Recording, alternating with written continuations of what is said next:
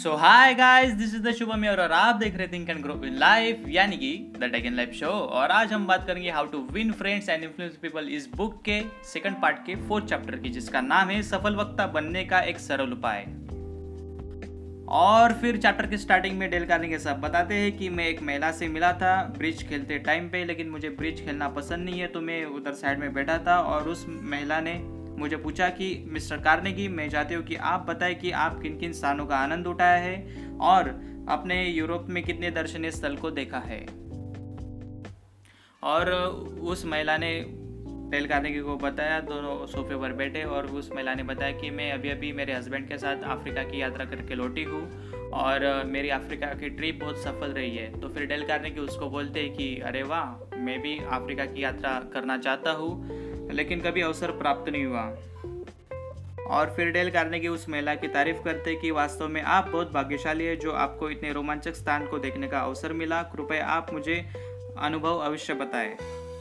उसके बाद वो लेडीज़ लगातार 40-50 मिनटों तक बोलती रही ऐसा डेल की बताते हैं। और उसने मुझे एक बार भी बात करने का मौका नहीं दिया और पूछने का भी प्रयास नहीं किया कि मैं कहाँ घूमना चाहता हूँ। सो so, इस बातचीत से मतलब डेल कार्ने के साथ प्रूव करना चाहते हैं कि कभी भी अगर दो व्यक्ति के अंदर कन्वर्सेशन होती है, या फिर आप में और किसी सामने वाले के व्यक्ति के अंदर कभी कन्वर्सेशन होती है तो सामने वाले को भी इम्पोर्टेंस दो, उसको भी बात करने का मौका दो।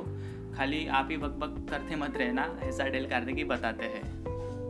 अगर ये बुरी आदत अगर आप में है आप कभी मतलब सामने वाले को मौका नहीं देते हो बात करने का तो शायद से सामने वाला अपमानित महसूस करेगा और और फिर आपके जो संबंध है, आपकी जो रिलेशनशिप है, वो शायद बिगड़ सकती है। सो इस बात पर थोड़ा गौर कीजिए।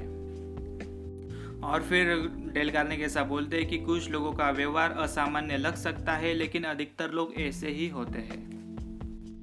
और इसी बात का एग्ज़ाम्पल डेल के बताते हैं कि अच्छे श्रोताओं को महत्वपूर्ण लोग ही पसंद नहीं करते, बल्कि वे तो सामान्य लोगों द्वारा भी बहुत प्रशंसा प्राप्त करते हैं।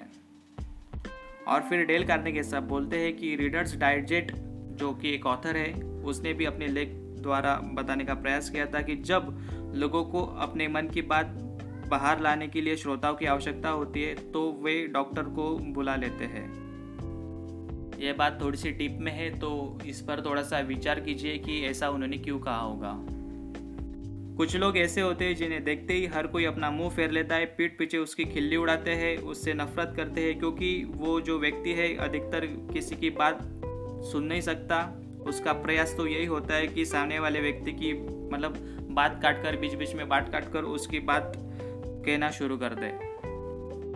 तो डेल कारने की इसी बात पर गौर करते हुए ऐसा सवाल पूछते हैं कि आपके कॉन्टेक्ट सर्कल में ऐसे कोई लोग हैं जो आप उससे जानते हो? तो आई एम श्योर कि आपके भी कॉन्टेक्ट सर्कल में ऐसे लोग होंगे जो हमेशा मेरी सुनो मेरी सुनो बोलते रहते हैं और ऐसा बिहेवियर उनका रहता है हमेशा हरकतों के दौरान। पता चलता है, आदतों के दौरान भी पता चलता है। और मेरे कॉन्टेक्ट सर्कल में बहुत सारे लोग हैं। तो ऐसे लोगों से हमेशा दूर रहो, ऐसा डील करने की बताते हैं। और अगर ऐसी आदत, कोई आदत आप में है तो अभी भी डेवलप करो। मतलब क्योंकि ये बहुत बुरी आदत है, ऐसा डील करने की बोलते हैं। और यदि आप अच्छे वक्ता बनना चाहते हैं तो आप अच्छे श्रोता बनना सीख ले पहले। स्वयं को अगर इंटरेस्टिंग बनाना है तो सामने वाले व्यक्ति में भी आपको इंटरेस्ट लेना पड़ेगा। सामने वाले व्यक्ति से कन्वर्सेशन करते टाइम पे ऐसे कुछ क्वेश्चंस कीजिए कि सामने वाला व्यक्ति आप में इंटरेस्ट लेने लग जाए। उसके बारे में, उसके प्रोफेशंस के बारे में, उसके इंटरेस्ट के बारे में उसको पूछे ताकि वो आप में भी इंटरेस्ट लेना सीख ले। और इस चैप्टर के लास्ट में डेल कार्ने कैसा बोलते हैं कि सामने वाले व्यक्ति में इंटरेस्ट लेना सीखे, उसकी रुचियों के बारे में पता करने का प्रयास कीजिए ताकि वो भी आप में इंटरेस्ट लेना सीखेगा और आपसे अधिक ज़्यादा इफ़ेक्टिवली मतलब बात करने का प्रयास करेगा। और अल्टीमेटली इस चैप्टर का जो मैसेज है, वो मैं फिर से दोहराना चाहूँगा कि जो रहता है ना हमेशा बहुत सारे लोगों का कि मेरी सुनो मेरी सुनो।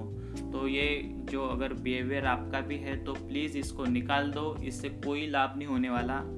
और इसको समअप करने का मैं प्रयास करूँ तो फिर से वही मैसेज दोहराना चाहूँगा कि जैसा आप दोगे वैसा ही आपको मिलेगा।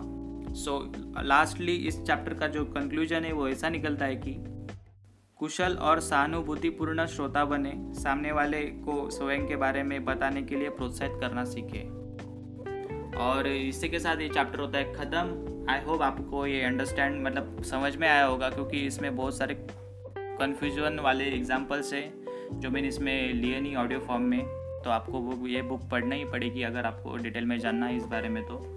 सो so, इसी के साथ ये चैप्टर होता है ख़त्म। नेक्स्ट चैप्टर के लिए कीजिए कल का इंतज़ार। तब तक के लिए आपका बहुत बहुत धन्यवाद और इतनी इतनी देर तक मेरे साथ बने रहने के लिए आपका फिर से एक बार मनपूर्वक धन्यवाद। Thank you thank you very much and goodbye